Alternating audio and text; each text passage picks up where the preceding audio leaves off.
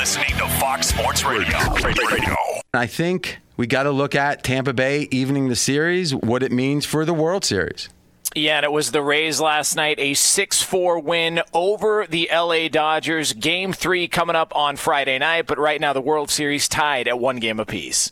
So, Fez, as a pro batter, what did you see? I think the deeper we go in this series, the more it benefits Tampa Bay. I spoke about how the Dodgers have been playing in this field in Arlington the last two playoff series. So I think the Dodgers had an edge game one, and I think that that, that edge is going to mitigate as we move forward in the series. So uh, I would look towards Tampa Bay the deeper we go in the series. Okay, so the theory is Dodgers are familiar with the place. First game, Tampa Bay is not familiar at all. After the first game, they got a game to get familiar, but still, Dodgers are more familiar. And every game that passes, that edge becomes less. Yes. Okay. Matty Holt, what do you think? Don't, don't we think that they I, I maybe undervalued the stadium's effect on the totals? We've seen both games so far fly over the totals. This stadium historically has been a launching pad. You know, the Rangers have always given up a ton of runs and down there, and, and we're seeing it so far. Both games over. The first game way over. Yeah, and that roof is open, and that's a huge deal. When the roof closes and you get the air conditioning, then the ball doesn't carry as well. With that roof open, absolutely encourages scoring and more homers. Okay, but my basic assumption is that the betting market is not stupid. That usually, if I feel like, oh, there's something obvious and it's not being accounted for, chances are there's some reason it's not being accounted for. Maddie, you've booked literally billions of dollars in your prior life as a bookmaker. Now, Integrity, usintegrity.com. It's a pretty good name don't you think that you're saying, oh, it's not being accounted for? You think everyone's missing it? No, but I also think to start this NFL season, we saw that the books were slow to adjust to the to higher scoring we're seeing due to less penalties and less holding calls. And, and we saw this massive influx of games going over. I think maybe they might be a bit slow to adjust here. The expectations was there'd be about 14 and a half to 15 runs scored, 20 runs, 21 runs scored so far through the two games. And those two. Okay. So really what you're saying is and this makes a ton of sense. We're straight out of Vegas. Bookmakers are a certain breed and they have certain experiences. And one of the experiences they've had is the public thinking, oh my gosh, this umpire has gone over five straight games. He must be an over umpire. And someone else saying, Alabama in the first half has gone, you know, one mm. and covered. And usually the bookmakers sit back, eat pistachios, got a big belly, and they go, okay, okay, it's going to even out. There's a belief that the public overreacts to things and the bookmakers are slow to react, and it serves them well. Would you agree in general, bookmakers are skeptical of major changes? Correct. And if there is a major change, it's going to cause them to be slow to react to that too. Agreed. So the trick is is there something maybe of 10 changes that people might think are true, maybe only one are true. But if you can identify that one, because of the other nine, the bookmakers are going to be slow to react.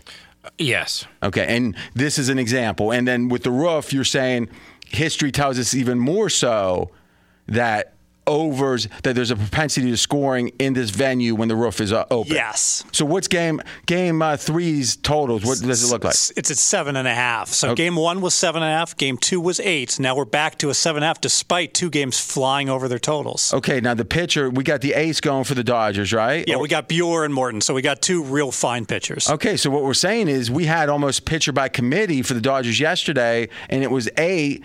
Now it's going down to seven and a half. So it feels like well, I guess game one had some good pitchers too. So yeah, in, that was a great matchup yeah. pitching on game one. So in general, it doesn't feel like the market is reacting to the two overs. Correct. And you guys are saying there's history to say these numbers are low. Yes. All right. Well, this is almost Jonas like a to be continued. Tomorrow, the, right before the game, we'll see what the odds are and maybe have a pick on it.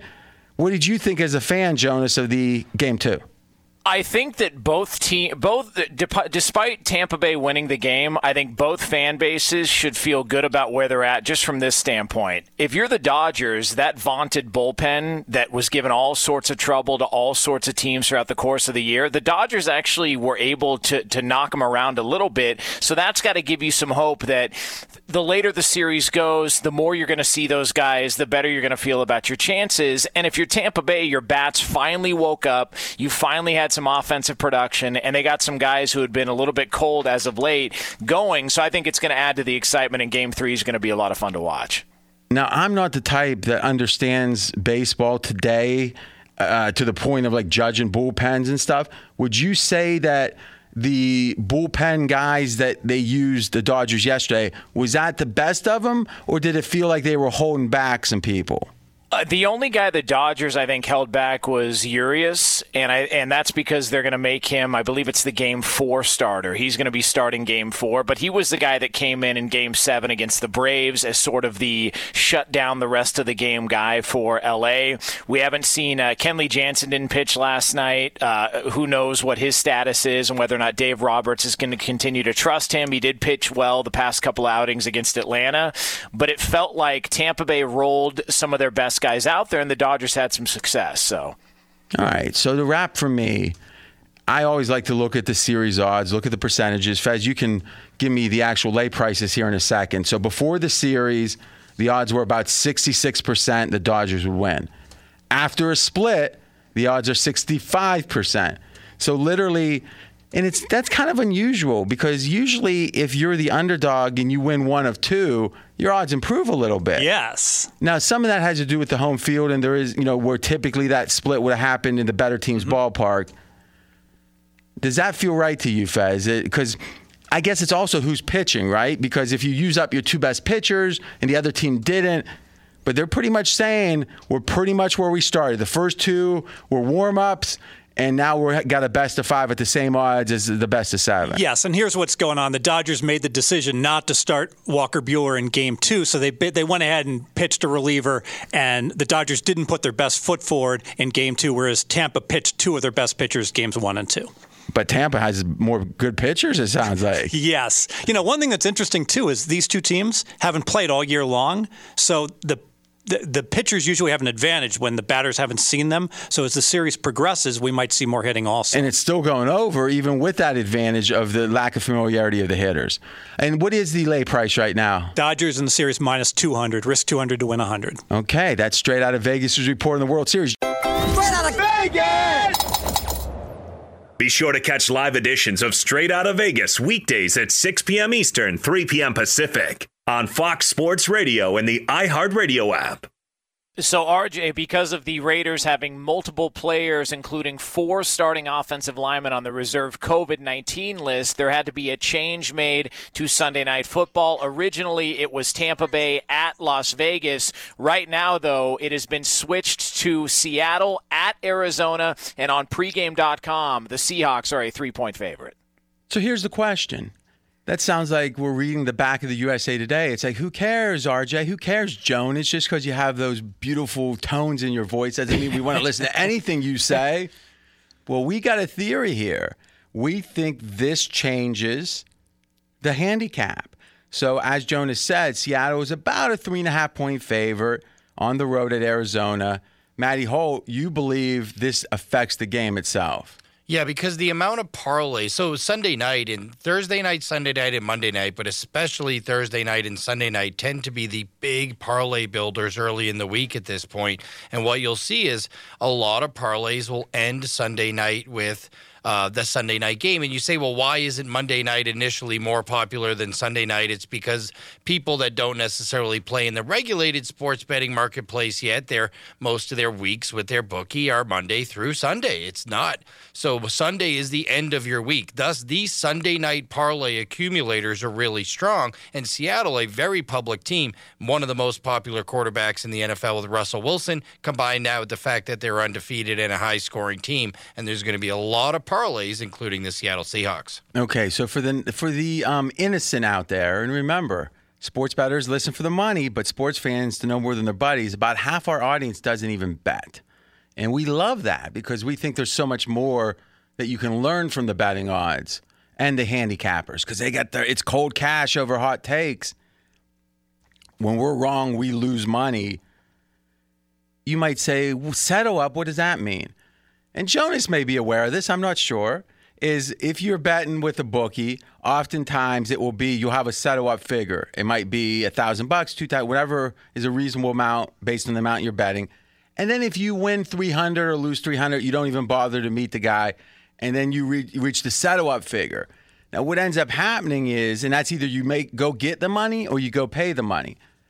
What people will do is, let's say their settle up is a thousand either way. They're down fourteen hundred. Guess what their bet is on, on the last game before? Oh, about four hundred and fifty dollars because they don't want to pay. And if they're up somehow four hundred, they want to bet six hundred to reach the settle up. So that is something not to do, but it's something most bettors do. And so Maddie's saying because some now I always I mean hypothetically statute of limitations in which I would have settle ups, it was always Tuesday. That's interesting. What percentage, Fez? Again, we know that you're a waste management consultant, but what percentage would you say that in your experience have been settle ups on Monday versus Tuesday? 70% Tuesday, 30% Monday. Yeah, but still, there's a lot of those Sunday ones, or, or I'm sorry, Monday ones, which means the Sunday night's the last game, but also it's a huge game. Yeah. It's Sunday night. You know, 60 minutes is over, you're watching the game. and and to me, it means more public money. And because of that public money, a team like Seattle, the chance of them going up to four, let's say, increases because the people betting them, hmm. the, the universe of bettors change and are more public. I have a real strong lean on Arizona right now. Might be one of my picks tomorrow. I also think this going to Sunday night feels like a graduation of sorts. If you're Arizona, you're like, we've been we've been selected, we've been tapped. It's got to increase the excitement as much as they're going to be up anyway for Seattle. Seattle, this is like another thing, right? It's like if um, Gottlieb, they say, hey, you want to come on and talk some college basketball? He's going to be like, yeah, okay, no big deal. He might shave, he might not. Fez, you say, hey, they want to bring you on Fox and talk college basketball. He'd be like, uh oh, I better learn something about college basketball. But then additionally, True. you would be shaving, you would be thinking about moisturizing your face. Arizona is moisturizing their face in this analogy, excited about this game. I think it helps them. What do you guys think? Yeah, I agree with you, and super excited off of the Dallas win, and now they can go ahead and parlay this into a primetime, perhaps victory. The one concern about Arizona: three straight road games, and they significant travel in all three. They'd been to the East Coast twice, and then to Dallas, and now they have to play Seattle. So I think this is I'm going to confused. They're at home. Right. They they just had three straight on the road. So yeah, but wouldn't the third one on the road be the one they suffer more than when they come home and rest? Well, the question is when they finally come home after that long road trip, a road oh, trip, Oh, you're road not- trip, hold, road hold trip. on, hold on. You're not going to talk about like having to go get like the kid cough syrup, are you? I mean, I think it does Are does. you really going to do that? I was. You got to realize that everyone doesn't have your pathetic life. I mean, where they're doing errands on the way home. I mean, honestly, you think these NFL players are, are, are going and taking out the garbage? Hey, that garbage has been piling up when you've been making millions on the road. They're meeting with their agent. They're doing things that players do. yeah, yeah. Be sure to catch live editions of Straight Out of Vegas weekdays at 6 p.m. Eastern, 3 p.m. Pacific. I'm always skeptical. I'm always apprehensive when a guest brings in his own music. But Matty Holt said when he does his best bet, he wants this to be his theme. So I'm just going to play it and, and hope for the best. Wow. uh oh. Step into the spotlight. Boy. Boy, you got a grandiose view of yourself, don't you, man? Yeah.